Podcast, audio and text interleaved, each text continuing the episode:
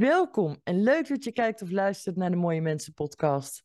Mijn naam is Kiki Schepens en behalve podcastmaker ben ik ook schrijver, spreker, auteur, communicatiespecialist en gecertificeerd vertrouwenspersoon. En mijn podcasts, die maak ik gratis, maar dat doe ik om meer liefde, begrip en verbinding over de wereld uit te strooien. En dat doe ik onder andere door in gesprek te gaan met mooie en echte mensen waarvan ik vind dat ze daadwerkelijk iets bijdragen aan de maatschappij en van wie het hart op de goede plaats zit. En aan de andere kant maak ik ook solo-afleveringen. Solo-afleveringen om mijn ervaringen te vertellen over manipulatie, narcisme, psychopathie, gaslighting, machtsmisbruik en alles wat op mijn pad komt als vertrouwenspersoon. Als je meer wilt weten over mijn podcast, ga even naar mooiemensenpodcast.nl.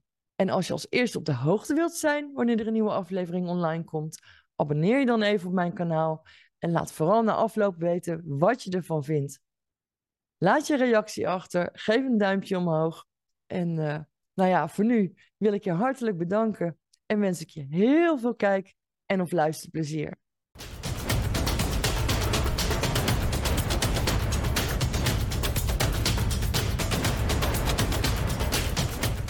Welkom bij deze solo-aflevering van de Mooie Mensen podcast.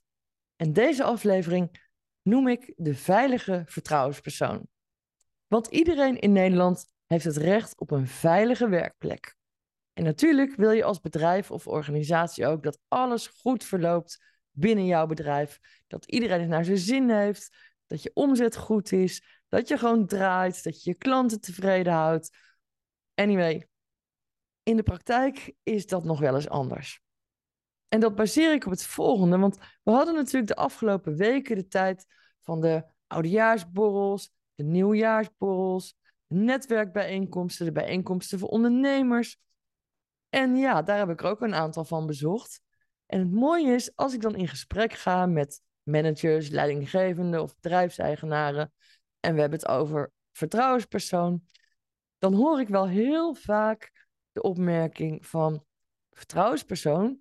Ja, die hebben we. Dat is iemand van HR. Of ik hoor iemand zeggen, vertrouwenspersoon. Ja, die hebben we wel, maar die heeft nooit wat te doen, joh. Het gaat zo goed bij ons. Nou, dat is natuurlijk alleen maar hartstikke fijn als je dat kan zeggen.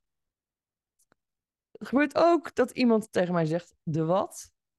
En dan zeg ik, ja, de vertrouwenspersoon. Waarna ik vervolgens uitleg wat een vertrouwenspersoon precies doet en kan betekenen voor jouw bedrijf. Gelukkig zijn er veel mooie mensen op deze wereld, maar er zijn ook rotte appels.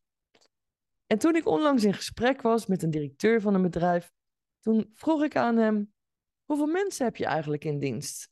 Toen zei hij: 547. Nee, wacht. 549. Want we hebben onlangs twee nieuwe mensen aangenomen. Nou, wat mooi. Ik zeg: Gaat dat goed binnen jullie bedrijf? Ja, prima, alles is perfect. Nou, hartstikke fijn. Ik nou, het is heel mooi als je dat kunt zeggen hè, als bedrijfseigenaar. Dat alles goed en perfect verloopt binnen jouw bedrijf.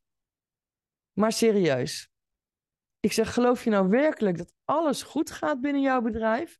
Oh ja, zei hij, want ik hoor nooit wat. En als er wat zou zijn, dan zou ik het ongetwijfeld weten. Ik zeg, oh ja, waar baseer je dat op?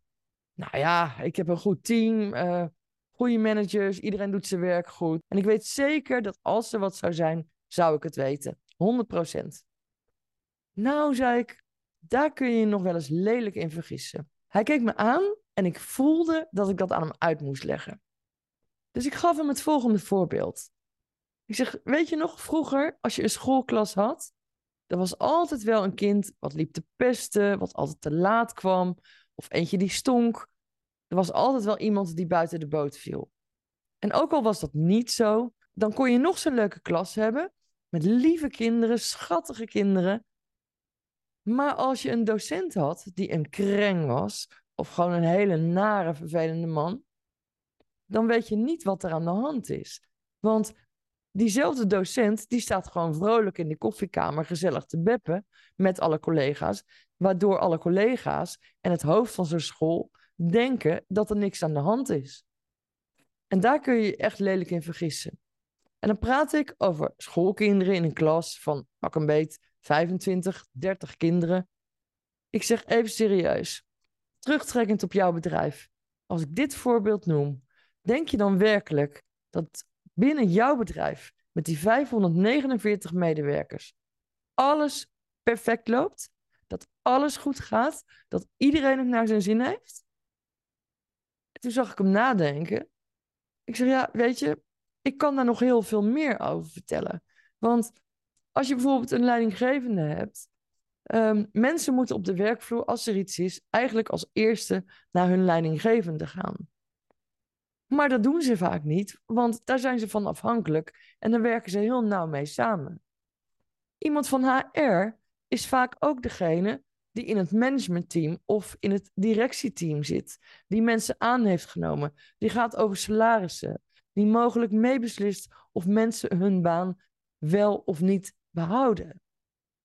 En dat wil niet zeggen dat HR-mensen niet integer zijn, maar het is echt niet aan te raden om een HR-persoon aan te wijzen als vertrouwenspersoon. En dat zeg ik niet omdat ik zelf gecertificeerd vertrouwenspersoon ben, maar dat is ook wat wordt geadviseerd vanuit de vakverenigingen en de opleiders. Op weer een andere receptie sprak ik een mevrouw die een bedrijf heeft met twaalf medewerkers. Ik vroeg, heb jij eigenlijk een vertrouwenspersoon? Hé joh, ben je gek? Dat is helemaal niet nodig. We hebben regelmatig overleg en uh, nou ja, weer hetzelfde. Als er wat is, joh, dan komen ze wel naar me toe, dan hoor ik het wel.